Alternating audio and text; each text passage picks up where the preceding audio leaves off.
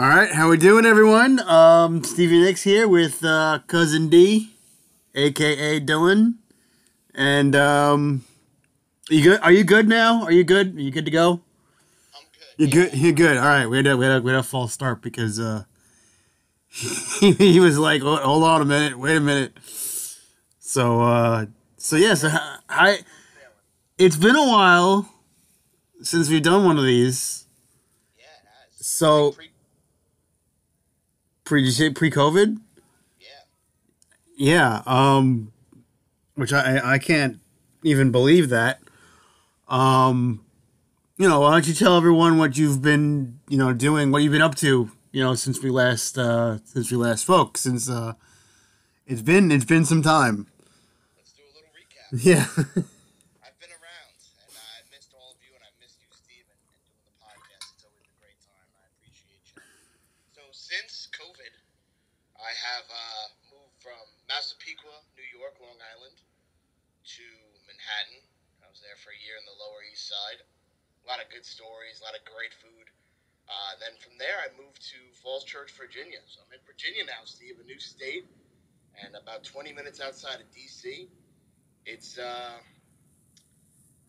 it's really not that different from Long Island. I wish it was more exciting. I'm not gonna lie, but it's very similar. Very similar uh, suburbs and the weather. You know, anytime anyone asks me, "What's the weather like?" You know, I check my phone, my Apple phone. I'm sure you check your weather that way too, right? yeah. Yeah. And you know that you can have multiple cities on there. You just kind of flick left to right. You can Yeah. scroll like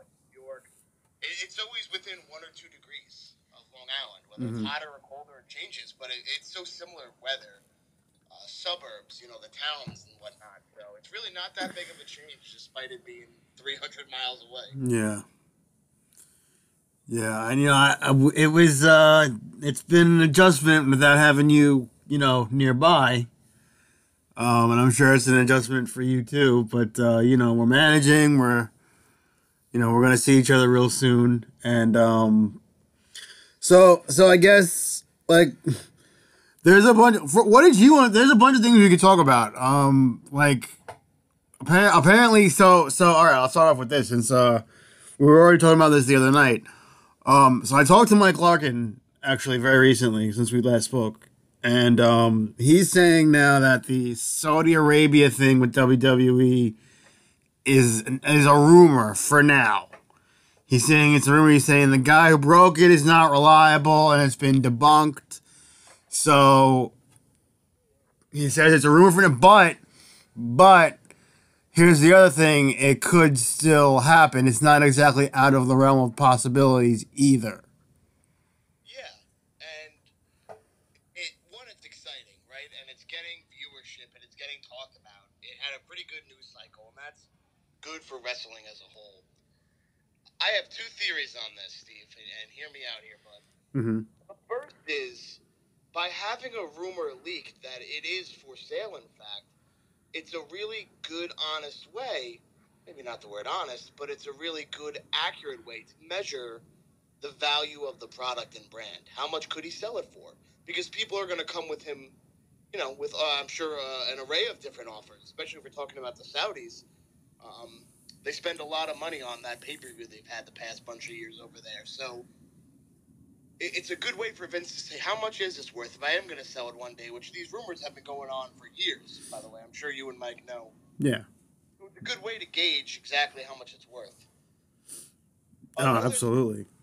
Is why would Stephanie McMahon leave? She left the company this week. So that's why I think they are gearing up for a sale. And, know, I don't know if the writing is on the wall with what happened with Vince. And, you know, I don't want to say Me Too, but there were some scandalous things that came out, some negative press. He was forced to step, take a step back. What a tongue twister. So it's weird, you know, for him to come back, for Stephanie to sit down in the midst of all these rumors. Something's going on, Steve. What do you think? I, I think that you're you're definitely right. I think something definitely is going going on behind the scenes. Um I don't I, I don't know what it is. You know, I don't know enough to even speculate as to what could it, it does seem though that that that the you know there seems like there's going to be a divorce here soon between the McMahons and and and WWE. Um, just because, like you said, the it does look like the writing is on the wall. So I, I do think that there is. I'll tell you what. I'll tell you what. Mike Mike Larkin said. Um, he thinks he thinks Disney.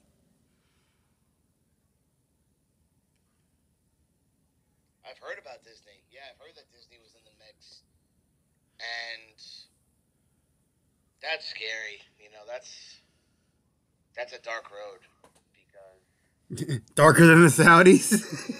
yeah, I mean that's a good. More so for the product because the Saudis love wrestling, right? You know, that's why they're spending the money on the pay per view. That's why the rumors around them are believable. But with Disney, they don't have, at least to my knowledge, any ties with wrestling ever, right? So what are they gonna do? Is it, you know, is it gonna be just like Mickey Mouse Clubhouse, SmackDown? Like I just I, I don't know. I can't see the product getting better with Disney. I can only see it getting worse. And while I don't have confidence that the Saudis could make it a better product, I don't think that it would get significantly worse. I think they would try to honor the product and keep it similar to what they love. I can see Disney getting their hands on it and really trying to morph it into something it isn't. Yeah, yeah. I mean, uh, on the one hand, on the one hand, you've got, um, you know, the Saudis and and their values, and then you have Disney and their values, and it's like, you know, what what, what what's gonna happen with some of these storylines that you know, because, um, you know, under under under the McMahons, um, there the storylines, especially when you go into like Attitude Era stuff and things like that um, tended to be a little bit uh, nuts and a little bit risque, and you wonder what di- what direction how it's going to affect you know this the overall products as far as who's running it because obviously we we've we talked about this before. Everybody has an agenda, right? Absolutely. Right. So you know, but depending on who buys it, the the product is probably going to reflect their agenda now.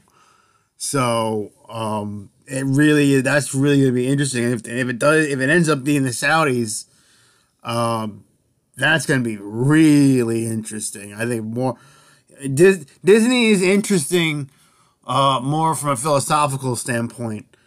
Um, but from a, a fear, a pure like juxtaposition of like Western values and Eastern values and, and the different uh, cultures and things like that. Uh, it's that from from a from a more cultural perspective that's more interesting. But either way, um, you're gonna see. I think you're gonna see a divorce, and you're gonna see something about the product change depending on whoever buys it.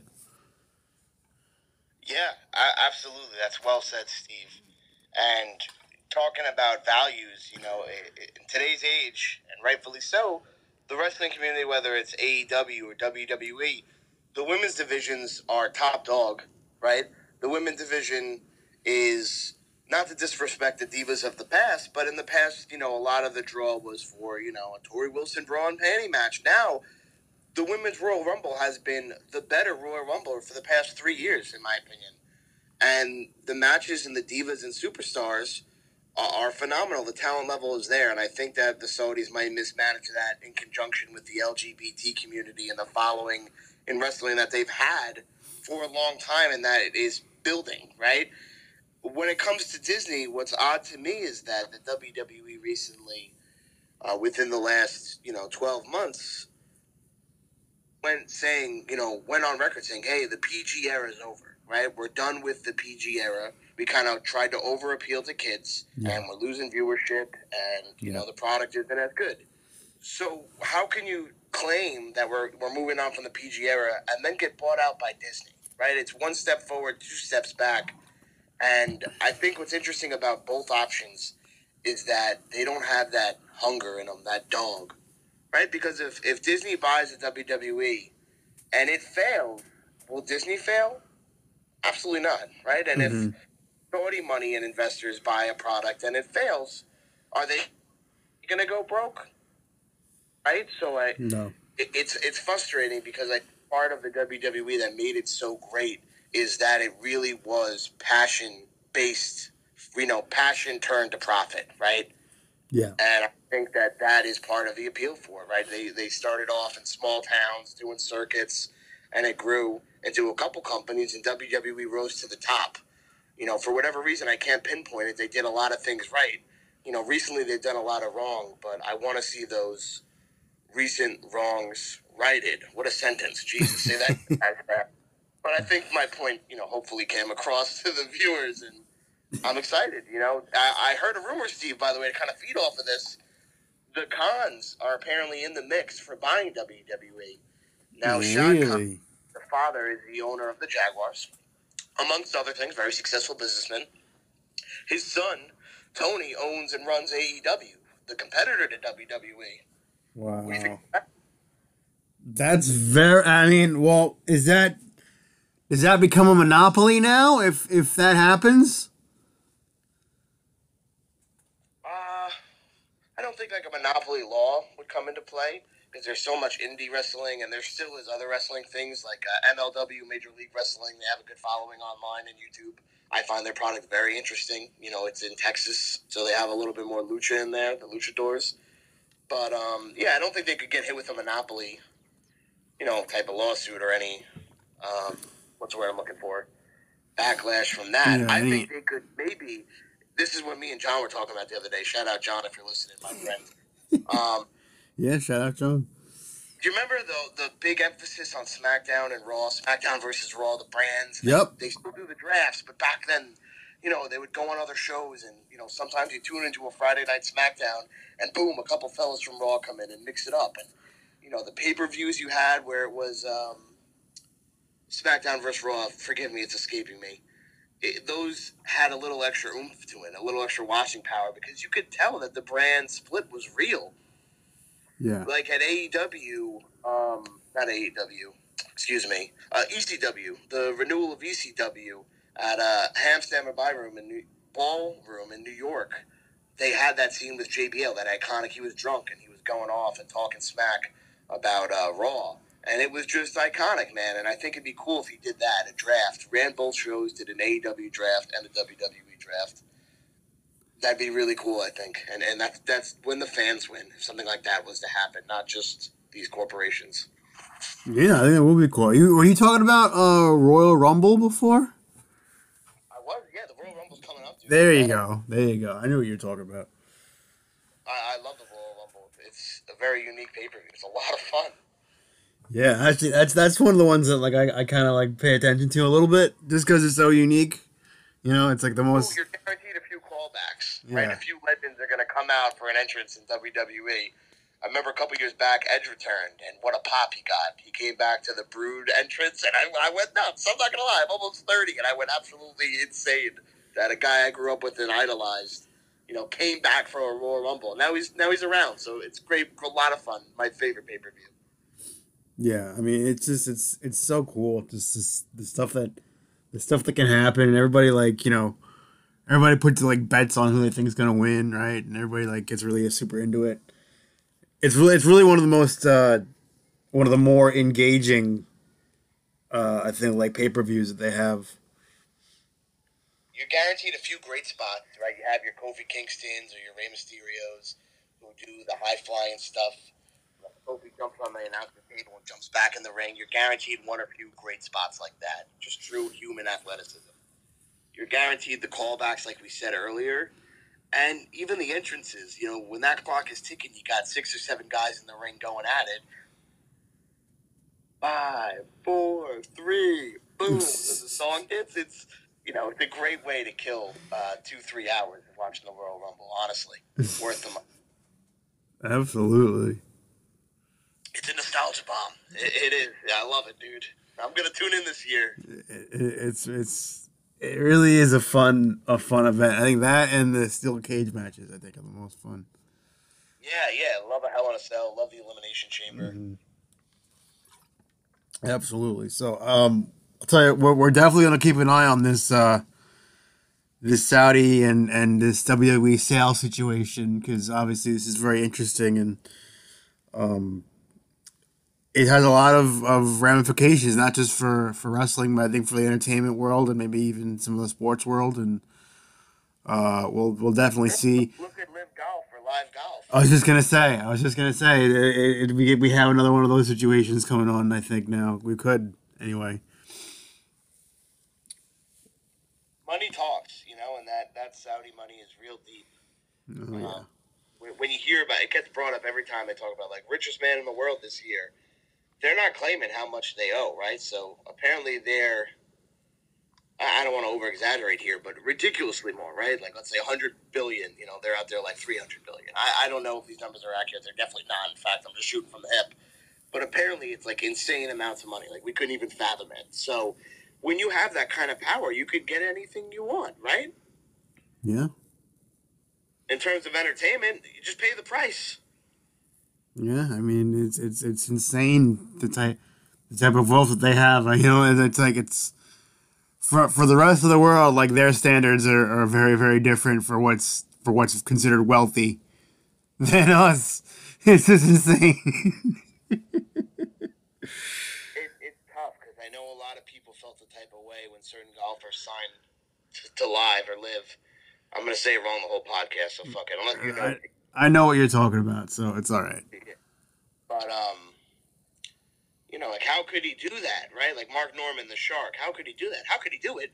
Mark Norman's a, a degenerate gambler. Like, of course he took money from the Saudi Arabians to play and, and from oh, like, and I don't fault him for it to an extent because if you're providing a service and you're playing golf and one employer is gonna go ahead and pay you 15 times more than the other, like, who am I to say shame on you for taking that, right? Yeah, yeah. I mean, it's it's it's it's it's economics, you know. It's it's definitely it's it's free world economics because you know you, you can go to the to the highest bid, whoever whoever values your your services the most is where you can go, and you have a, you have a right to to make however much money you you, you can, you know, I'm and sure and hockey players and Russian hockey fans want their best stars to remain in Russia, right? But the fact of the matter is, they come to the NHL because of the fame and the pay. It's superior. A- Absolutely, and they love the the American system. For a lot of them, is a lot less oppressive for them than the Russian system is, and and, and you can't exactly, you know, be some be wealthy and be in Russia without you know the government being all up in your grill and you having you know because because really they don't really want you to be have too much money, right? So they rather come here. Maybe that draw, especially with like female superstars and divas.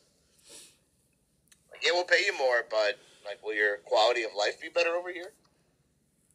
I mean, for it, it, it, it, you know, it also depends on on the person too. I mean, you know, you also have to remember that they have you know European values. They have different values than us too. But um, at the same time, but, but you know, it, it's the same. I think people people want the are going to take the best opportunity no matter what that is, and you know that's kind of you know what I think that's what we're both trying to get at here. I think, right? I mean, think, that's yeah, we're trying. What is the best opportunity? And, and I guess it's different for everyone, right? Is it the most amount of money? Is it following a legacy, right? Like when players take pay cuts to play with teams they loved as kids, right? Is that the right thing? Is the money the right thing? Um, there's a lot of reasons that it, it's tough to choose LIV or PGA, right? And if Saudi by WWE or AEW, it's it's you got that's going to factor into the decision of the signings of the you know superstars and athletes. Yeah, and it really comes down to you know what you what are you also willing to give up too. I mean, you're giving up you're giving up certain things no matter who you sign with, and it depends on your values what you give up. So you know that that also if they bought the WWE, the Saudi Arabia investors, it would still remain in America for the most part. You know. no, I know, I know that, but uh, you know, I, But I don't think like uh, John Cena's moving. Do you know what I mean? Like, No, no, no, no. I know that, but I mean, like, like, like it's it's it's more of a it's more having to do with selling your soul. You know, like because now it's, uh, Yeah.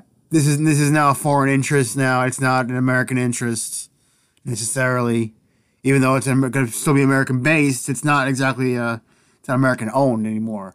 So I think people also have to go with their conscience depending on what they value and, what's best for them.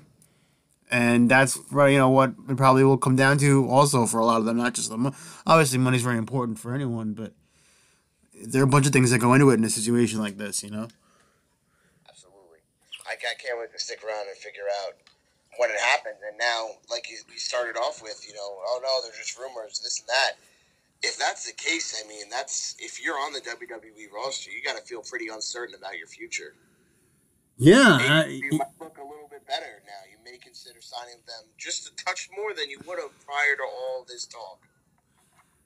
Yeah, I mean, it, it's this is it's so in, the whole just the possibility of it is so interesting and it's amazing. Like I, I would always, I, I would always I would always talk to my when we, we would do the the Steve and Mike show, especially like in the early days. I'd always tell him like you don't have to feel like you have to you know shoehorn wrestling in, in there all the time because you are you talk about wrestling so much. Like if you want to talk about other stuff, we can talk about other stuff. But like I would always try to steer him away, and then, like, something like this happens, and now it's like, oh, I actually want to talk. Because every now and then something will happen where I'll, I want to talk to him about it. So this is one where I'm definitely looking forward to talking to Mike Larkin about too.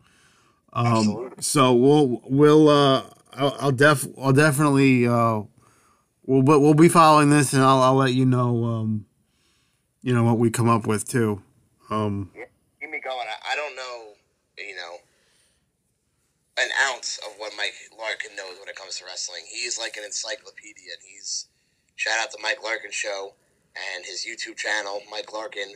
I love his stuff. You know, he reviewed a SmackDown vs. Raw. Um, excuse me, SmackDown Here Comes the Pain the other day on his YouTube channel, and it was a great video, and, and I love that game. So, yeah, definitely check him out, everyone. He's great. yeah, he he is he is pretty good. Not gonna lie. Um, Whenever I have a question about wrestling, I text him. And he gets back to me. He's just, he's the man. He's so knowledgeable and passionate about it. You know, talking wrestling with him is is a delight. Really is. I'm lucky to have somebody like that. all right, all right. Don't think you don't you know. Don't dig ride him too much, all right? Yeah, don't dig ride him too much, all right? He's gonna get a big head. Listen, I- it's just it's the truth. I want to come off like we just talked wrestling for the last, you know, 45 minutes. I just want to be clear. If I make someone- 22. 22. I'm no Mike Larkin. That kid knows way more than I do. That's all I'm trying to get across. I'll blow him later, though. Don't you worry.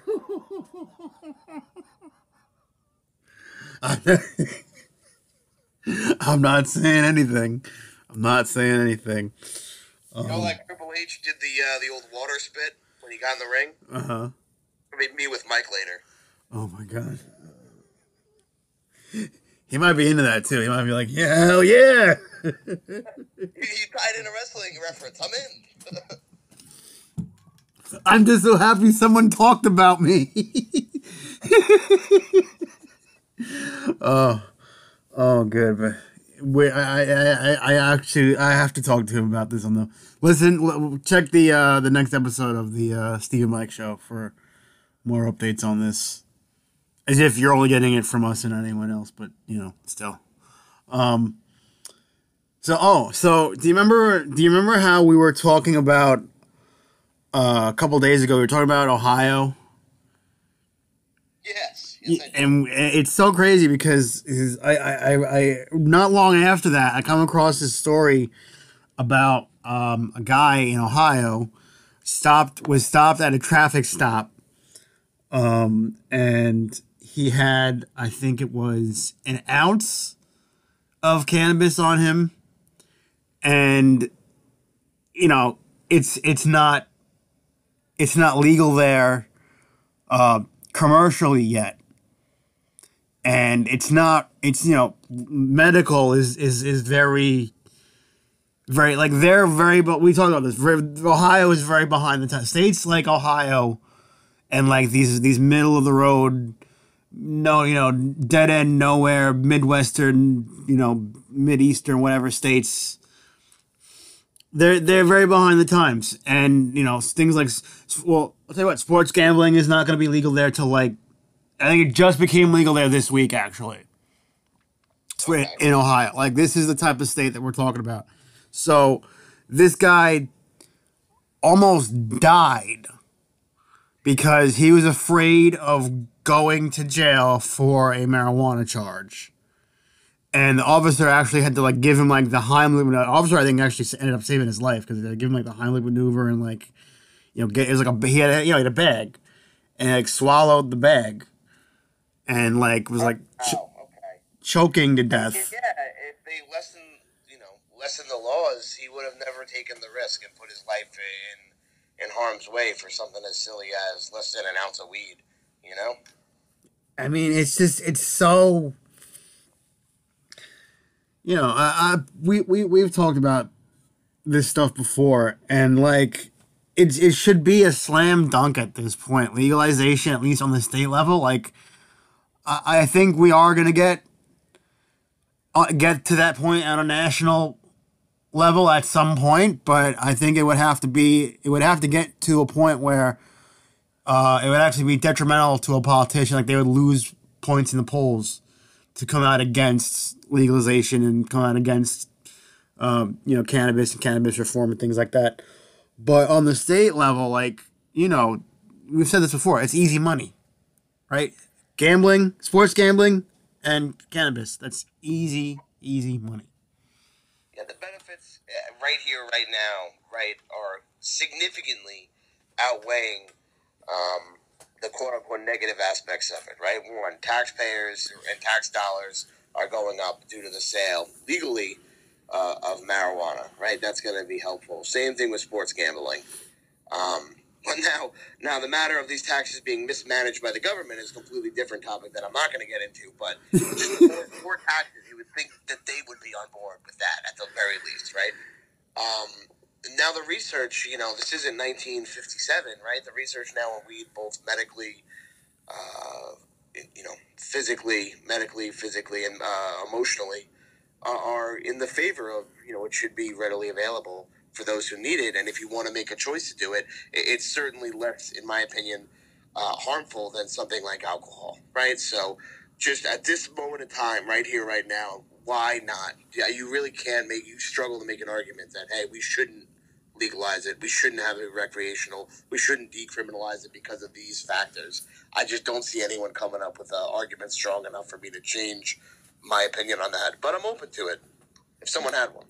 I mean, that's that's well said, my friend. Like you hit the nail right on the head. Like you you you're, you yeah, it's this that's you're right. I mean, you're absolutely right. I don't understand why like there there you know I, I think I think the one of the reasons there's still so much pushback against this still is the one of the last holdouts obviously is is the pharmaceutical industry because they that poses a threat to them so they're probably the last ones like the last line of defense that's still lobbying and coming out against this because it's not only is it safer than alcohol it's safer than a lot of over-the-counter medications too Oh, for sure. And NFL players, I, I'll send you the video later on, and I'm sorry, um, listeners. Maybe we can link it in the bottom. But there's a, I think it might be with Vice. I'm not positive, but there is a uh, little podcast show where they have on a bunch of NFL players, and a lot of these guys, all of these guys, in fact, the reason they're on is they were talking about weed, and every single one of them at one point said, "Yeah, the reason I was smoking weed was like, yes, I loved it. Being high is fun, obviously, but." when the choice is getting a shot of uh, Steve, you'll probably know the chemical. I'm to say it wrong. Triadol or Trinidol. uh, Athletes use baseball players, football players. It, it's just um, you know like a painkiller and, and it decreases swelling. Or taking opioids in the form of pills just didn't seem uh, like the best option in their opinion. So they chose to smoke weed and were often punished for it. just the argument that like here, let me inject you cortisone shot are you talking about Yeah, it's cortisone, but there was something else they kept talking about. Triadol. oh okay yeah yeah yeah yeah yeah, i know what you're talking about yeah, It's, yeah. type of- it's very similar to cortisone. Yeah. But yeah, cortisone and triadol shots or taking opiates uh, is the alternative solution to smoking pot. Like you might be arguing for the wrong thing, especially when they talk about factors like safety and health. Get the fuck out of here, right? You can't even make that argument when that's the alternative. So something's got to give and catch up with the times, Ohio. Yeah, I mean, not just Ohio. The, the, a lot of these states are still just, you know, really behind it. And Yeah, I mean, I don't understand why, like, you know, you're talking about these, you know, the the athletes and the the, the things that they have to deal with. I mean, like, like, it it really helps with with with like like trauma and like even even even some of the. uh I mean, I don't know. I, I'm sure the research is there's a lot to be done still, but I'm sure the some of the CTE stuff. I'm sure that it helps with some of those symptoms too, right? I mean, it helps with a lot of like brain you know, changes in brain chemicals and, and brain functionality. When there's been tra- any type of physical or, or mental trauma, especially to the brain, it works very, very well. That, and you know what else I've heard? I'm sure you've heard this too. Uh, psychedelics, too, work really well with that too, right? Like, like, like, like mushroom, I like real, like, like, like more traditional, like, like mushrooms and um, like LSD and stuff like that.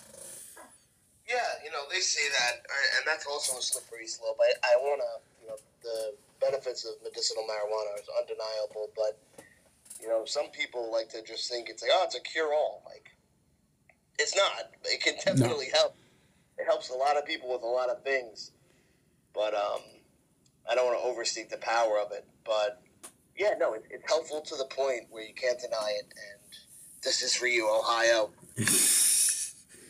yeah, this is this is uh this is uh yelling at Ohio because they they they're just they suck, and I I couldn't I couldn't just go there and just be open with my weed. Yeah, it was it was because that's the thing. I'll tell you, Isaac. I went there, and like if you like. If you want to smoke when you're there, like you have to, it's like the old. It really is like the old days there, dude. Because you like have to like hide out, and like not be seen, and make sure nobody smells it and like make sure nobody like notices you doing anything. What? Growing up, that was like half the fun. No, I, I listen, listen. It, it, it's not. There's it's factor of it, like you know. When you're when you're a kid when you're a kid and you're and you're and you're or you're younger and you're doing that stuff, um, you know, you know? there there's definitely there's definitely a certain uh, uh, char aura to it. Uh, there's that you know there's definitely uh, uh, an allure but um, you know, like I, I, I don't really want, I don't want any more additional hassle. To, I just want to, you know, I just want to get high and not fucking deal with it. There it is, the smoking gun. the smoking gun. I just want to get high. want to get high. What, what an argument. It's nothing like. you, you, it's not like that at all. Okay, it's a little bit like that. Been a long time coming. Steve, who sings that song? I go back to Ohio. It's a girl rock band. That's all. The Pretenders. That's a great song. Were so, they one, one? No, absolutely not.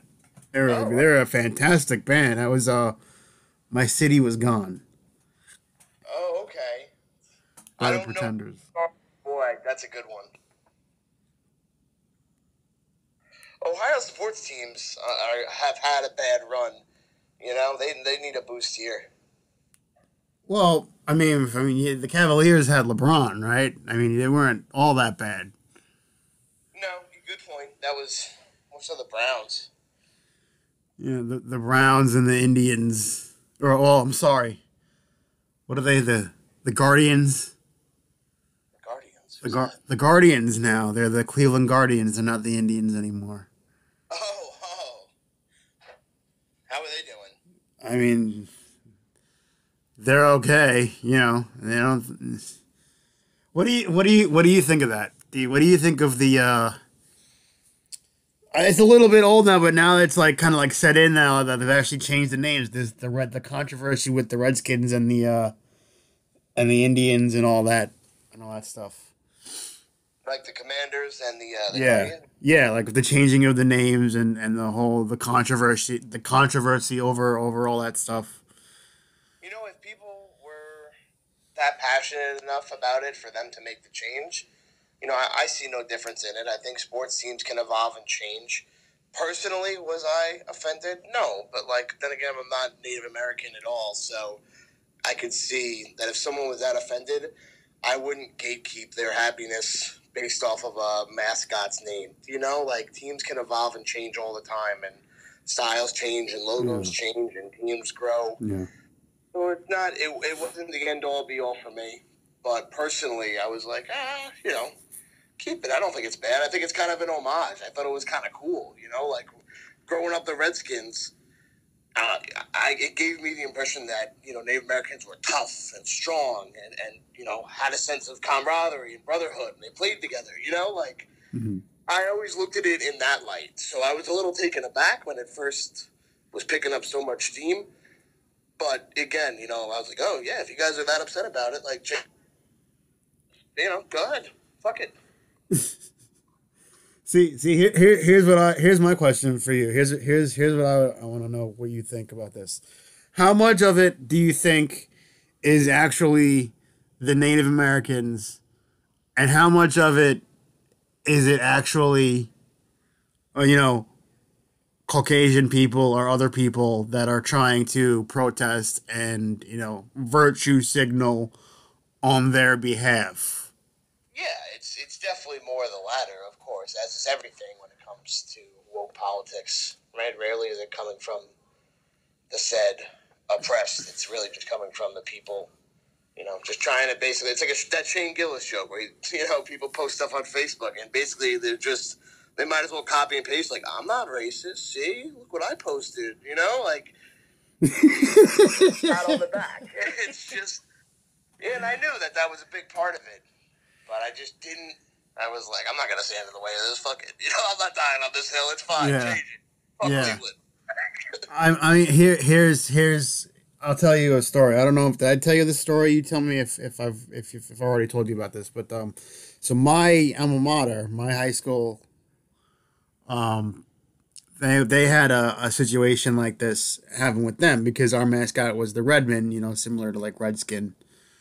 And send some, you know, actually one of the uh, student from my class, from my graduating class, actually started this petition saying that the name of the logo is racist and it's offensive toward Native Americans and blah blah blah. And then you know, brought basically brought you know all of this nonsense and this whole politics into our town. Now, um, here's the here's the problem with that. Um, we live in a town and a county that, uh, believe it or not, even though we're in a blue state, is actually tend to be pretty right leaning. So it wasn't completely Most of New York Well- county. what? Most of New York is by counties. It's Yeah. Albany and Manhattan. Yeah. my bor- borough. That's- Oh yeah. Oh, I mean it's yeah. Uh, but here's but here's you know here's what happened though when it when woke politics came to town. You know, it was met with a little bit of backlash because not everyone was exactly well receiving and on board with this. They thought it was ridiculous and a waste of time. And to be honest, this happened during COVID. So I think a lot of it too came out of just boredom and have needing something to do while sitting around all day. And a great way to spend time behind a keyboard is, you know, to virtue signal and uh, you know form protests and do things like that. Um, you know, like I said, like I knew the person who who started that original thing. Me and Mike Larkin, like, well, I know I knew her. Mike Larkin didn't know her, but, um, you know, I I, I don't know if she if if they'd even met like a Native American, you know, You know, you know what country is kind of on the right path, or they must be doing something right. When people, you know, there's no like wars going on. There's not like really a food shortage or like a massive drought. When people are like, that sports team, that professional sports team's name is upsetting, you know, or this high school basketball team's mascot is really ticking me off. Like, if that's what it is, you know, good on you. Fight that fight if you really want to, and uh, hopefully you win. But well, I, I'll tell you what. Here, here's what happened. First thing, It's not, you know, the, the, the quality of your life is probably not that Yeah, yeah. No, exactly, exactly. And, and here's what happened. It, it, after, you know, not long after that, they started another another page, another protest thing for it to block to block any type of changes. And and you know, there was a little bit of pushback, and there was pressure from from people who were against that change. Uh, you know, also going you know toward the school district. And uh, what they ended up doing was they ended up compromising. They actually what they did was they took down the logo, but they kept the name. right? which uh, I felt was was uh, you know a, a definitely a good compromise, but also like Wait, they kept the name, and it's still the name to this day. it's still the name. It's still the name, and which I think is also like also kind of like you know a little bit of a slap in the face to the people who kind of started the whole thing in the first place. Because I think really it was more about the name than the logo. But they were like, "All right, we'll compromise. We'll take away the logo and we'll keep the name."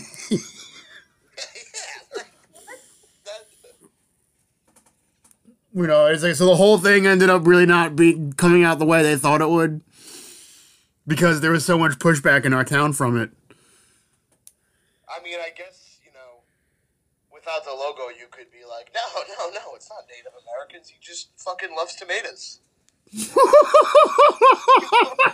You can't prove that it's about Native Americans. It's just the color red. It could be anything. It's just- red- red is a really just great color. I'm right.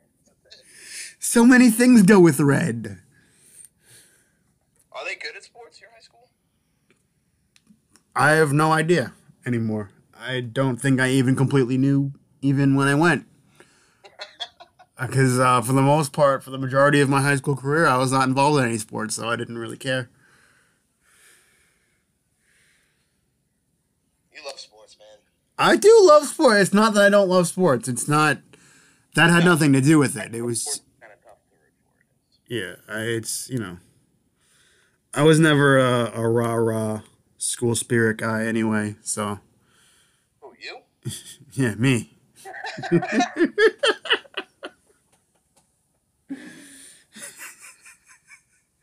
I know it's a, it's a surprise, right? It's so so shocking. Um, no, no, yeah, no. You're a good man, D. Who's a, good man, D? Jeez. Um. So, um. So yeah. Oh, oh. So I know. I know. Um. I know you're not doing uh Facebook and like the social media stuff anymore. Um. So that's why I also I, I won't ask you if you have to plug anything because I don't think you have anything to plug anyway, right? Um, No. no. just I'm just checking. I'm just checking. Um, but um, you know, I am obvi- obviously I am. Not that I'm plugging this. But uh, just just to gauge interest, you know, if people would tune in, um, you know, we're talking about sports here a little bit, so it's not too far of a veer on the segue here. But I, I love football. I'm watching the game right now as we speak, the playoff game, Bills Dolphins, and it's actually surprisingly a great game. But anyway, I'm thinking about doing the XFL USFL Spring Football podcast with some gambling picks. Uh, we'll, you know, probably do about a half hour, 45 minute show occasionally have some guests on. Steve, I would love for you to be one of them. Uh, Jonathan, Mike Larkin, we'll have some football fans on. And we're to make our picks, you know, and we're to have fun. We'll do a couple crazy picks an episode and then the money makers. So our bread and butter. And I'm really excited for the spring football. You know, we have the XFL, the USFL coming up, two different leagues. It's going to be good to see them competing for viewerships. I think competition is going to you know, make both of these companies work that much harder. And I'm just excited for it. So, yeah, I'm thinking about doing that podcast. Let me know any feedback, Steve, that you get from the viewers and listeners of this. Yeah, yeah. I, I mean, I, I think I'm going to do it. I just want to do it anyway, but I'd love for you to tune in. listen, you you you make it happen, and we'll put it on the network. So, you you know, if you want to do that, then we'll we'll, we'll put it on for you, man. I appreciate it, man, tremendously. I really do. Yeah. You'd be a- No, absolutely, absolutely. You know, the into it, man, it's cool. I'll pivot. no, that's all right. I, I'm sure Mike Larkin would be is on board with this too. So I don't think I'm speaking for him or speaking out of out of turn when I say that. Um, you know, I'm definitely I was sucking him off earlier, right? no. Jesus Christ. I had a plan. I had a plan from the start. Um, but it, you know, it's it, it's interesting though, um, because I am I am on, obviously I am on social media and I am on on Facebook and Instagram, and Dylan, uh, you might find this very interesting. So I've been seeing these, you know, about the open web uh, like predictive text stuff they have going on now, where you can like talk. Oh, oh, sounds interesting, though. There's this, you know, they have this this AI stuff where you can like. You know, ask it any question and it'll answer it just like a human, and you can have conversations with this thing just like a human. Well, there are I've been seeing um you know there are there are there are ads now for AI companions. I've been I don't know so now now I don't know why I'm getting these ads. I don't know why it's, I don't even have I I don't, I don't even letting them target my ads or anything. I don't know how it's finding me. I don't know why you know, but I do think it's very interesting though because I, I was we were we were touching on it on the on the podcast me and Mike Larkin on um on SNM um our last episode actually about um how there's a tremendous amount of loneliness among the young male population. And they're looking for you know companionship and connection through more and more alternative and simulated means. And this i i i mean is really I, it really does seem like we're like heading into like an ex machina type of a situation. You you know that you know that movie, right? I don't. You don't know Ex Machina? No, I don't. Dylan, okay. What? First of all, great movie. Definitely watch it. Uh, I could have sworn I watched it at your house the first time. Really? I, I don't know why. I'm remembering watching it in in the family room. I mean, listen, it's very possible. We we hung out a lot growing so without a doubt. I mean, I, I, I, I mean, I don't know. I don't know. I could be wrong though. I, you know, I'm just, I'm just, but I do remember, I do remember watching it. You might not have been there. Maybe you weren't even there. I'm sorry for the background noise. I'm uh, Al's coming home soon, and she wants an espresso martini, so I'm gonna make her coffee real quick. Oh boy. That's right. No, but cause I, cause I know, I know, I also I hung out with your brother a lot too, so it's possible that it could have me and him could have watched it. For sure. So, um, but it, you should definitely if you if you haven't seen it, watch it. It's great. But um, yeah, like we're we're heading. It's a very were talking about slippery slopes. I mean, this is like because you know next thing you know you know you got you got you know real things like real dolls are becoming more like like you're gonna be able to like have like a robotic like human like walking around and wouldn't be able to even like know it. That could just be like you know just messing with people and messing with the human race and messing with emotions.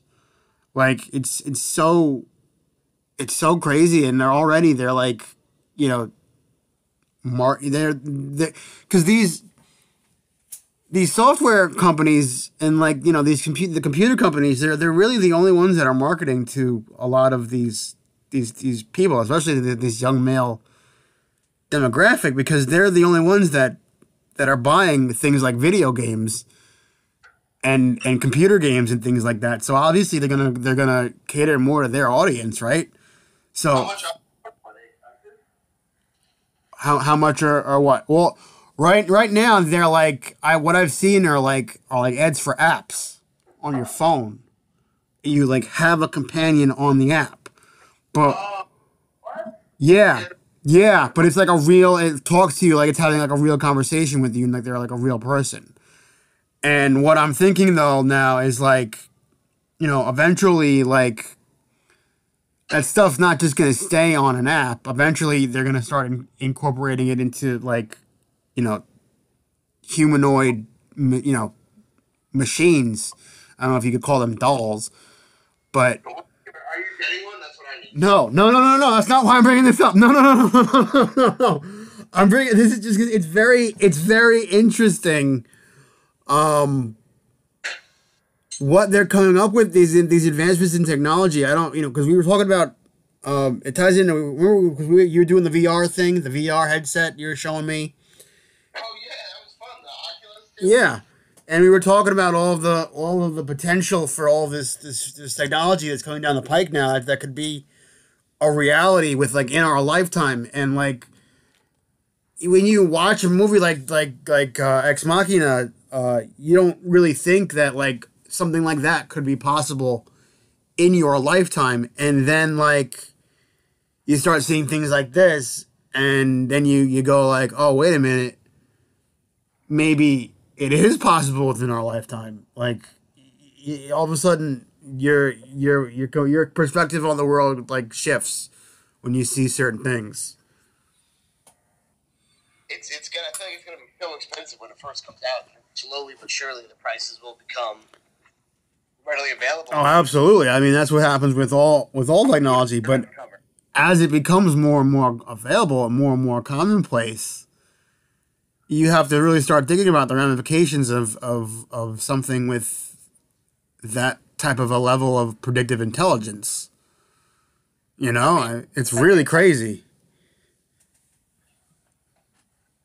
stuff. Yo, You're talking like AI now, right? You're talking about like yeah, oh yeah. This is uh, so I've I've gone complete sci-fi mode on your ass.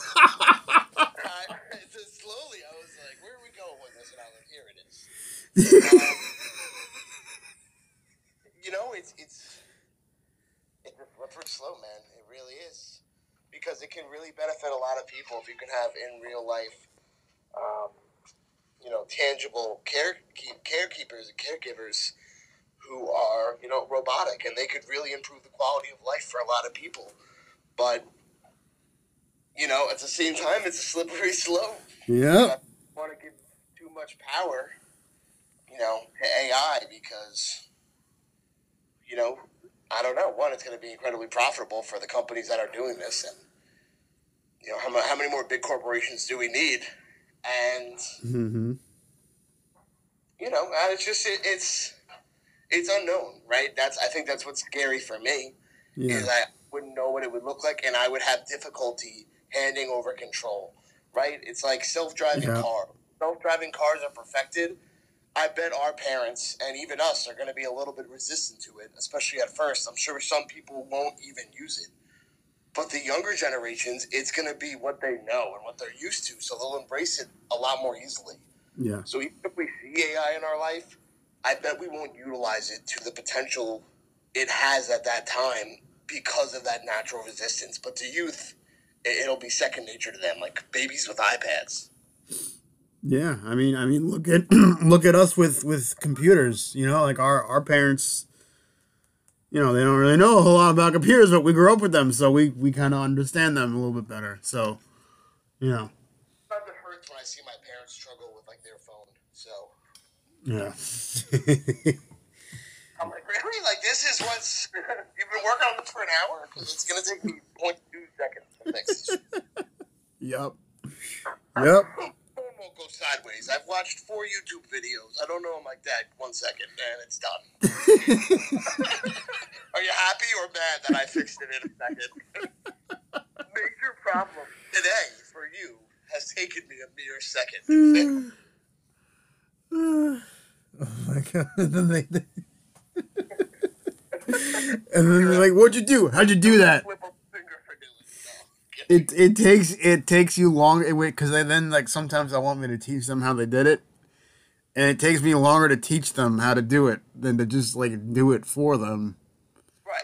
The worst is when someone's like, "Show me how to do it," and then you're like doing it. And by the like 19th, like you're like, "Uh huh." You're like, "You're not even fucking." listening." Yeah, it's like it's, I'm like re-explaining things like three times, even though like I've said it like very very plain and simply already. Like it's like it's this thing right here, this thing I'm pointing at. on. I click the power button. Do you fucking hear yourself? Did I say power button? Do I like that's what I gotta tell you? That's where we're at. Oh, These man. are fingers, and you use them. They're attached to you, a being. Oh man, Jesus.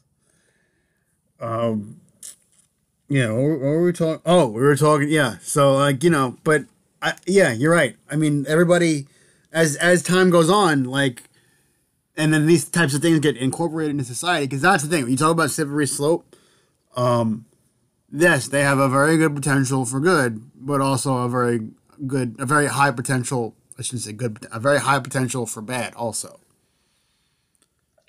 You know, I, I was, I was feeling that way just moments ago.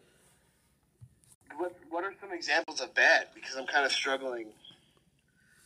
Like I want to root against AI, but outside of like them killing us, I mean, can't think of bad. uh, because think about it, they could be posing like as humans, like the end, like spoiler alert, like the end of Oh, that accurate. Okay. yeah, like that, like No, I'm telling you, telling you, watch eh, watch Ex Machina. It is a it is a insane movie. sounds like you're speaking another language. I do. I'm telling you. I'm telling you. It's a movie. I, I, Oscar Isaacs is, is in it. It's a great movie. Oh, Oscar's in it? Yeah. Oh, you know Oscar? you don't know Oscar. Oscar Isaac? That's your selling point? he was uh no no no. He, he's in he was in the Star Wars reboots. He was uh what was he, Poe Dameron? oh, he's like the new pilot guy? Yeah. I, I'm, I'll tell you, Steve, I don't like those movies. I don't think they're Me good. neither. Me t- Dylan, honestly, me neither. Another reason why it's like Disney might buy WWE, it's like, ah, they're ruining Star Wars. like, They're ru- they're ruining almost everything they touch nowadays. It's like real crap fest over there. That's why that's why uh, what's his face had to come back. The CEO that left. It's, yeah, I don't, it's just, I don't know. It's, it's a weird, they're almost like a cult. It, it's very odd the way they operate. They've been so successful for so long. And, oh boy, you got, tin, uh, Steve, you got your tinfoil hat ready? Is it nearby? It's it's it's squarely on my head. Is it in arm's reach? It's because you got it's, it's got it. that they operate on in Florida was purchased by the military, right, for pennies on the dollar at a discounted rate. Like, you don't think there was some sort of interest on the other end? Why would you, you know, I, I guess military surplus things do sell at discounted rates, but it's it's a lot of land, right? And clearly the land wasn't completely useless because he built an empire on it, right? If it was swamp, shitty land, I could that flooded often.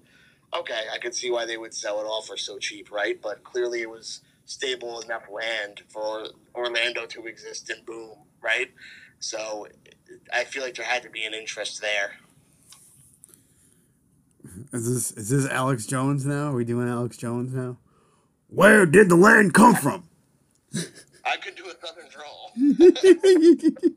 You, you, if you did, that would that'd be it. That would be it. The water on Splash Mountain is turning the children gay.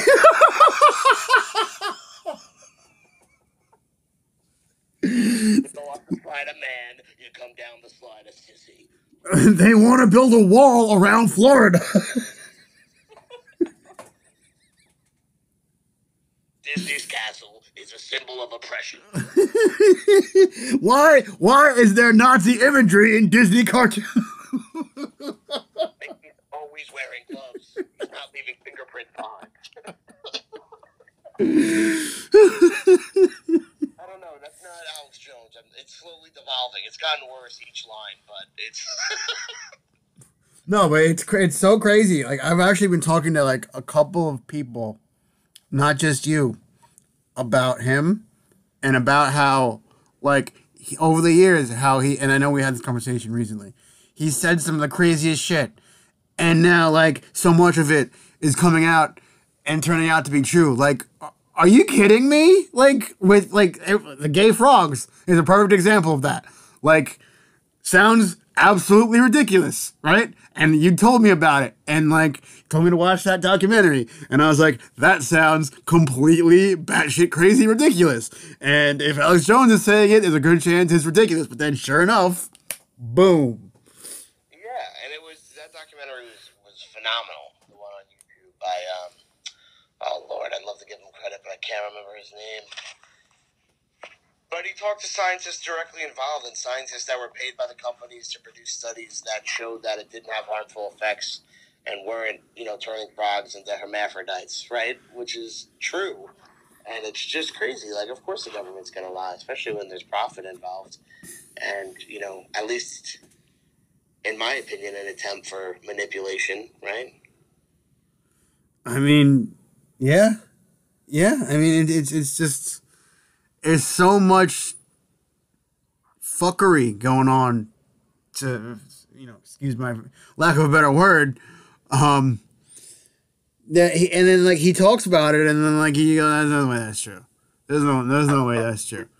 And it ends up, ends up being true. It ends up being true. But like the thing, the thing is like is like his credibility is like always because it's him. Like his credibility is always shaky because it's coming from. It's almost like people like will feed him like. Takes, like the Sandy Hook thing. Yeah, no, I mean like like people like would.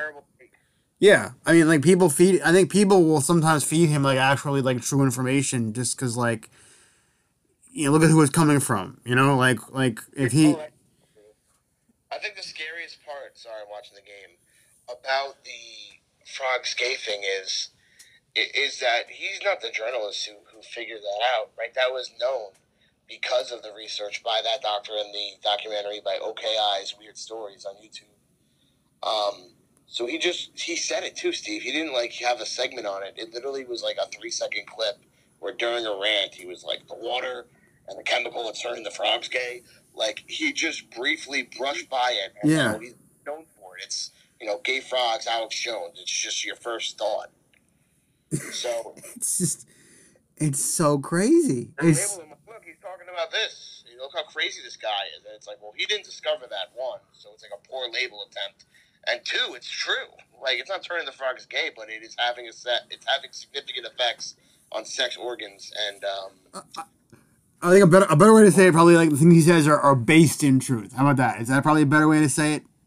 yeah, Yeah, because it does. He does. He does like put his own. That you're all right. He does put his own spin on things. It's not like he's like a like a Nostradamus over here, being like super Mister Prophecy over here. But like he says a lot of ridiculous things. Like this is the point. It's like he says a lot of ridiculous things, and like there is truth like behind a lot of the shit that he says. And you know, obviously he says a lot of ridiculous shit too. But I think like he I think he, he does know he does know some things, but it, the fact that it's him, people don't care if it comes from him and the things get out because, especially now, he's lost all credibility. I mean, like they don't care what he says. Yeah, no, I mean, you know, sprinkle a little truth in, in insane lies because the insane lies are going to be the title of the channel, uh, videos and podcasts. So, you know, those get the clicks, and then he sprinkles in a little truth. Is just, it's no wonder he's not credible. You know, Yeah, yeah. I mean, I mean, you know, right X percent of the time, and I'm sure that percentage is not very high. There is bits and pieces of truth sprinkled throughout. yeah, it's a lies that like if you just didn't sure your show couldn't be 40 minutes right it'd probably be about like 10 to 15 minutes long but at least you'd be a more reliable and respected you know source unless it, i don't know it's a slippery slope the tinfoil hat's falling off yeah. I mean, oh, here, here's the thing. Like, he was playing at fire for so long because like he was the type of guy that like where everything was a conspiracy, right? I mean, he believed like or purported anyway, like every conspiracy and every theory, no matter how wrong or right it was. Like I remember, like he would have, he would have people like that guy, like that guy David Icke. David Icke is the guy who thinks that like the royal family are like reptilians and like major people are all like like like the, the world has been infiltrated by reptilian aliens, like absolute bonkers like nonsense. Like he'll have now that's the type of stuff that like he'll he'll run also, but then like he'll also like say stuff like that's actually like wasn't he talking about Epstein in the beginning? who specifically Alex, Alex Jones. Yeah. yeah he had to jump on that for sure yeah Right? And and you know, and of course because he was saying it, no one really like believed it. And it was a conspiracy theory for the longest time, and then all of this stuff came out, and now everybody accepts that stuff as fact now. You know? and the Jeffrey Epstein thing is just as clear as day. It'll never be more clear. Um, that that's incredibly fishy. Get out of here. When you're a high profile client uh, or high risk, you have two guards watching you twenty four seven. There's no way, and with their sole jobs being to uh, stop him from killing or harming himself, right? To make sure that he's like a, a he has to testify and follow through, and you know, just that's what it's all about. Um, and then the camera footage is like, oh yeah, we lost it. Just what more do you want, right? They're spoon feeding you. Hey, we're lying to you. Like, just accept it. Un- do not deny it, right? It's unbelievable if you do, and it's tough what to believe because you see things like that, and then there's really no press. And what I mean, press in every sense of the word, the press isn't talking about it, and the people aren't being held responsible when they should be, right? Very obviously. Yeah. And you have Bit the Truth spunkled by a madman in Texas ranting, and then he gets taken down and has an insane lawsuit where he's now, you know, the guy's going to be broke. I mean, it, it's very clearly targeting him. It's just, it's all so weird and mischievous, and it, you know, even to begin to try to understand it is painful and it just hurts. I don't know what to do. I don't know the answer, and it's scary. Yeah, I mean, you know, it, it, really is a lot. It's a lot to think about, and it's a little, it's a little, you know, unsettling when you think about it, right? I mean, you, you, it's a little uncomfortable to think about certain, uh, you know, realities and, and, and truths that could be possible about our world. You know, it's a little bit. I think. I think some things are a little bit uncomfortable for people to to think about. Um, I feel like we both, you know, in, in terms of being political pawns and citizens, like, are we being manipulated? Are we being lied to and taken advantage of? I think it's a clear yes. But what's scary to think about is how much, how much is my life manipulated, right? How much is, and not even me on a personal level, but more so like the way the tax system is set up, right? How much is it designed for that that goal in mind of long term debt and payback? You know what I mean? Yeah, you know, it, it's it's it's like you know what what is what what what is the what is it really? It, how is it really? How are things stacked against me? Really, what is what's the score really? Right? I mean, do we?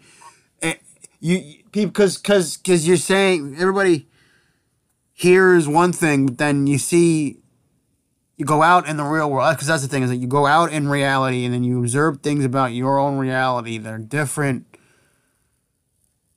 from I'm not just talking about like like like like conspiracy. I'm not listen. This is not going off the rails and like. I'm talking about like just your own understanding of the world and what they say it is and it's supposed to be. When like they think that we're all a lot dumber than we really are, right? I mean, I'm not I'm I'm not going hardcore tinfoil hat here. I I want to make that very clear. No, no, you're not. You're not at all. We're saying the same thing. And we're, you're making great points that add on to it. Um, that's what's really frustrating is that as time goes on, they're not even trying to pull the wool in front of our eyes. It's just like, take it. like, what? What do you mean? Like, the COVID thing was just a, a restriction paradise. It was really just a, a complete government takeover, tryout. Like, let's try this out. Let's see how much we can get away with. Let's push them – like there was pushback, and I'm shocked there wasn't more pushback on it. it they they had a field day with it, and it was yes, was it helpful in certain cases? Kind of, but also in other states where they had the lowest restrictions, Florida had the same death rate throughout COVID that New York did, and Florida's common age is significantly higher, right? And they had you couldn't have more opposite restrictions, crazy restrictions, no public places and gatherings, six feet apart. And Florida had none of that stuff. So for them to, to have the same death toll per average or per capita, whatever the, the statistic may be, with New York is just mind boggling to me, right? It's like two different ways, two different approaches, two different states and climates, two different demographics. It's just why. It's like, so what's works? It's, you know what I mean? Yeah, I mean, and and it's like you know what what could have been going on while everybody was locked up, you know, locked up in their homes, basically, you know, like what I'm sure there was some kind of, you know, they were doing, they're, you know, they they they obviously they were trying out things and they were they were doing something, right? I mean, they're doing at an alarming rate for students. What did you, what, what plummeted? What did you say plummeted? Test scores and GPAs have plummeted for students. yeah. Oh wow. Yeah. That's a that's a whole. I didn't even I didn't even think about that. That's a. I think you know that's a combination of of a, of a couple of things. I think right. I, it's a combination of of of everyone's doing has to all of a sudden do Zoom lessons, So it's very easy to, you know, not actually. Me and you would have absolutely taken advantage of Zoom and FaceTime. Dude, I did. I was I was still in school when it first happened. I would have been playing Xbox without a doubt. I I did my last two semesters during COVID. During the beginning of COVID, and and let me tell you, um, you can definitely see how, uh, you know, there's a lot of room for students to not really take it seriously, and all you know also because it, it's very easy to figure out how to cheat on Zoom if you if you really wanted to, and also you know like you said the the motivation to pay attention is very low, and you know also it's like really you can do whatever you want because what are what is the teachers or the school or anybody actually going to do? You're already at We're gonna, home. we're gonna drive them at my house and come in my room. You couldn't if you wanted to because of COVID and six feet and risks and whatnot. So, Yeah, it, it's like you're gonna send me to detention. Like, what are you? What are you really gonna do? You're in your house. I'm in my house. There really is nothing you can do to me directly that's gonna change my behavior. So obviously, the motivation I think for a lot of students just went completely away because there really was nothing legitimate holding them back from doing whatever the hell they wanted. Right? Absolutely, and I and I work from home remotely, and um, you know, thankfully my job is tracked and very easily tracked, right? Mhm. Especially when it's something like sales and it's commission based, so commission based. So I have all the incentives I need to work and work hard, and that's working in my company's favor. But there says a lot about kids going to school and commuting. I think it prepares you for the real world. So you got to wake up early. You got to get dressed and look presentable you know, you have to leave on time. You have to make sure that you have all your things packed and with you. I think that is really important, a really important aspect of school that these kids aren't going to get or going to get at a weird, uh, you know, weird increments on, off, back home, go to school. You know, that was always very important in my eyes as a kid. Structure and waking up, being responsible, making sure you got, oh my God, what a lisp, making sure you got your shit together. Excuse me. No, you're good.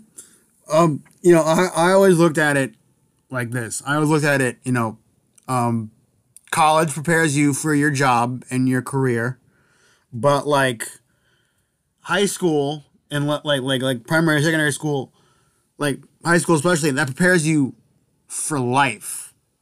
Like that's the whole normal like school structure, but you know, pre any type of pre university, like the that stuff um, like your your your public what we you, you would consider public education years, um, you know, so to speak. Um, that's it's it's very it's more for it's life skills. A lot of it is life is learning, like you were saying, work you know work ethic and you know how because high school is is a a um, it's like a metaphor for the real world and you figure out how to act and interact with different you know different type of social structures and different types of people and it's a similar you know mix to what you would what you would find in the real world. So uh, I, I think in, in a lot of ways uh, you know for the rest of your life i think even high school is even more valuable than college as far as just for the rest of your life you know because there's so much more important stuff there I, you know, definitely did school wrong as a kid, and that's probably coming into the equation as well. You know, I'm looking back from a mind that's that's a much older now. In the moment, you know, I really didn't take school very serious at all, and it's it's obviously a big regret. But there's nothing I can do. I'm not going to really dwell on it too much. But it's uh, it's so valuable for the shaping, you know, of the future. It really is. And that being said, there's a lot of room for encouragement, and there's a lot of room the word's escaping me right now, but um, you know, you could convince them and shape them and mold their mind to feel and think a certain way, and that's uh, both very valuable and dangerous at the same time, yeah especially when it's done digitally. yeah No play. It's the first time it's happened. There's no playbook. This hasn't happened. You know. Oh, let's look back. You know. At the Spanish flu. It's like, yeah, they didn't have Zoom in the 1900s. yeah.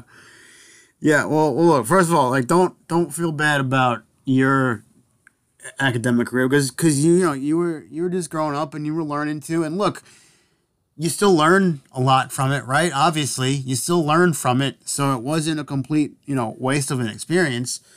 yeah. You know, so don't don't feel badly about that. Um, you know, and also um, just you know for the Zoom thing, you know, like you got to give a lot of credit to these teachers that stayed around and continued to teach on Zoom during the pan, you know, the pandemic because like we, you know, like we're talking about, it was really tough and they didn't really all of a sudden they really didn't have a lot of real authority and it became very you had to learn a completely new way to teach basically overnight and you know a lot like you and like you were saying there's no there is no you know textbook and there's no rule book to how to how to deal with these things and so they they had a uh, their work cut out for them. It was very much an uphill battle for the teachers that stayed around because look a lot of them i'm sure you heard these stories too a lot of them left um, Yeah, no, they, they did, which opened up a lot of new jobs for younger people and maybe less qualified people. Not saying that they're not qualified, but and some places they were struggling to fill to They be were- a teacher. You know, yeah, exactly. You have to fill in spots, and it's like, all right, you're a teacher, and Zoom class starts at this time. Like, it's like a very like you didn't learn about that in college at all. Did you take any college courses about teaching on Zoom? Like, probably not. So, um, but also at the same time, you're absolutely right. Tip of the cap to teachers who had to adapt on the fly too, just like the kids. Maybe Yeah. more. They had to change the way that they taught and got across. And I'm sure teachers, to an extent, are measured on how their kids' test scores and how they perform. Um, so yeah, good on them. And you know it, that must have been really difficult for them, and certainly deserves to be paid more. I mean, you're you're talking to one of the most pro education, pro teacher people that I that I know. So uh, yeah, I'm uh, I'm right there with you on that. I mean, especially when you, you take into account all the unpaid hours that they work. You know, before not on the clock, all the extra work that they do. Like they have to do homework. Like most jobs, this is one of the problems I have with school is that you know they make homework mandatory, but for most jobs, homework's not going to be man. You're not going to have to bring your work home with you at most jobs, right? I mean, you don't bring your work actually home with you like after hours, right? I mean, like send emails and make schedules and stuff, but not to that extent. That Yeah. Teachers Yeah. no, absolutely not. And that's the thing is like, why are we why are we teaching that type of a work ethic when it's not going to be required of everybody? Like teachers have to do it because they have to do it. And if they care, any if they care about the job anyway, they they, they kind of have to put in those extra hours, and they should definitely be paid more just you know for that reason alone. I But mean, teachers a sweet gig. If you work off and you can coach like a team, you can, you know, they deserve to get paid more. But if they're getting paid more, then you have all those other benefits. That'd be a phenomenal job. And when you have phenomenal jobs with great compensation, you're going to bring in better candidates, yeah, and they're going to get best people for the job because they're wanting to work there, not needing to fill in a spot. And I think that says a lot about the American education system. there's More of an incentive to bring on more qualified and intelligent candidates who are better suited for the job, and the pay is higher. Yeah, no, you're right. I, we no, like we could do like I could do hours on the problems I've seen with the education system. Like, why is there? Why do we? Why do we pay teachers on a tenure system when no no one else does that in like the the Western world anymore? Like, ev- shouldn't they be paid by performance? You know, based on performance, like everybody else is in the entire like working world. Like, Right. why? Why is the? It just creates you know, an opportunity for people who just don't give a crap to just f- feed off the system. Yeah, when teachers get tenure, it's just like it's good on them. Like they, I, I want that so bad. you know, I can. Yeah, like eh, that. Why? Why should a Why should a good teacher that's only been working two years get paid less than a horrible teacher that's been working ten years? Like that's ridiculous. Yeah, well said. Really, really good. It's just it's so much. It's they, they, and they those people get such a raw deal, and they're some of the best, most excellent people that you could ever hope to meet, and they just get so overlooked, and they just get so screwed over in our society, and it's just it's not right because they're so freaking important, you know. It's a scary place, man. It really is. But I'm hopeful. We're hopeful, man. You can't. You have to. You have to find. You have to find reasons to continue to be hopeful in in, in, a, in, a, in a world like this, in the world like the one that we live in, because it's just it's so, it's so crazy, and there's so many reasons to, to get to get down and to feel not hopeful. Don't get down, y'all. You knew it was coming. Not to completely pivot here, but it's relevant for me and you. Blood orgy. Tried to pull pork together like three times, right? We almost tried pork together like three times. I'm making it right now, dude. I've been at a stall for hours. I put it in at 9 a.m. It's fucking 424, and it's only at 151 degrees. Now, for anyone listening, and if you if you are at this point still, thank you. Um, you can take your tinfoil hat off at this time. Yes. And fasten your seatbelt. Um, Congratulations. yeah, I, you put it in um, at around you know 32 to 40 degrees, the pork butt, and you want to cook it until it reaches 202 to 203 degrees. At which point you want to wrap it and let it sit at room temperature, kind of like resting a steak. The difference is it's a big cut of meat with a bone in it, so you want to rest it for hours. So this is going to be like a 12 hour smoke, and then I'm going to have to let it rest for two hours. So this is wild. I mean, Steve, how long did we cook that other pork shoulder when you were at my parents with me? Like you were already cooking it when I got there, and I think I got there at like one. And you were still cooking it when I left. The sun was down. It was like Yeah, seven or eight. Yeah. You're probably like eight. Uh, so that's that's eight hours, and you were cooking before I got there and after I got there. So it was way more than eight hours. It's well worth it. Well, I wouldn't know. I never got to taste the meat, so. yeah, dude, when you come down, buddy, um, we'll definitely do a lot of podcasts here. Maybe we'll film one or two. yeah. We're gonna have a blast. We'll make some barbecue together, bro. You'll be here, so I'll wake you up if I have to to give you some barbecue. Oh hell yeah! Let's let's do it, dude. I'm so down. I, I told you. I told you when I'm thinking about coming down. So we're working on that right now. Yeah, when are you thinking? End of February, you said? Oh, I, I don't have an exact date yet. Um, probably they said spring, so I'm gonna keep you updated on it. I'm gonna keep you updated when I get the oh, exact we date. come down too. Yeah, You should come down and then go see Mike Larkin after. I could do that. I could make it a a, a twofer. You stop along. It's a twofer, a terrible twofer. Oh my god. what is that from? Uh, uh, or what is it? Was it? The the Poltergeist episode of American Dad. Oh, I I love that episode. That's a good It episode. is a good episode. Episode too? Yeah, they did. Uh, Pete, what? Peter Petergeist. Peter Geist. Yeah. I mean, it's the same writer, so it's not like a, a rip off if it's the same writing. You know what I mean?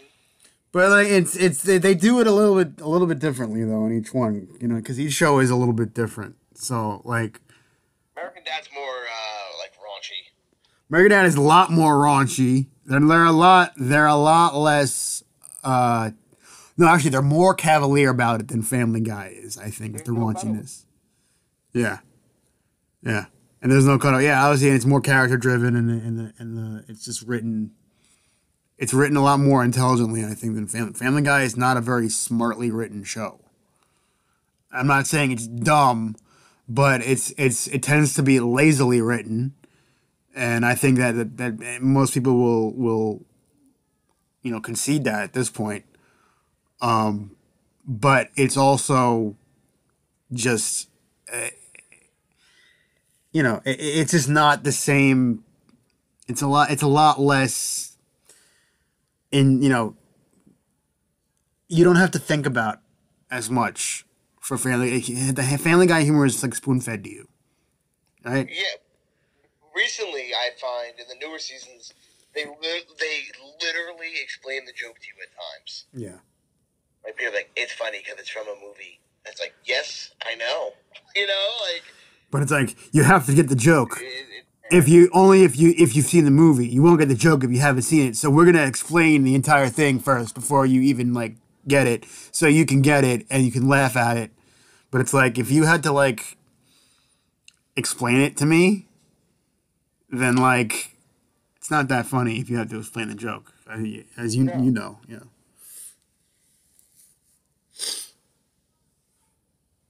oh, buddy.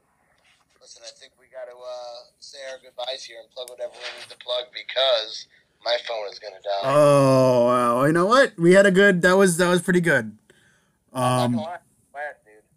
I had a blast too. Thank you for for coming on and doing this. Um, you know, I don't know. You know, my Instagram, Steve at Steve Nics, um, Stevie Nics, and then you know, Twitter, Facebook. You know, you got the pages, the show pages, and um, and yeah, and uh, you know, the, the we'll we'll link. I'll have Mike Larkin link the uh, social media info in the description. So. uh so yeah, so thanks everybody for listening. Um, this was a surprise. Mike Larkin's gonna be very surprised when he finds out about this. So, thanks everyone for uh, for coming on. Thank you, Dylan, for coming on. Appreciate it.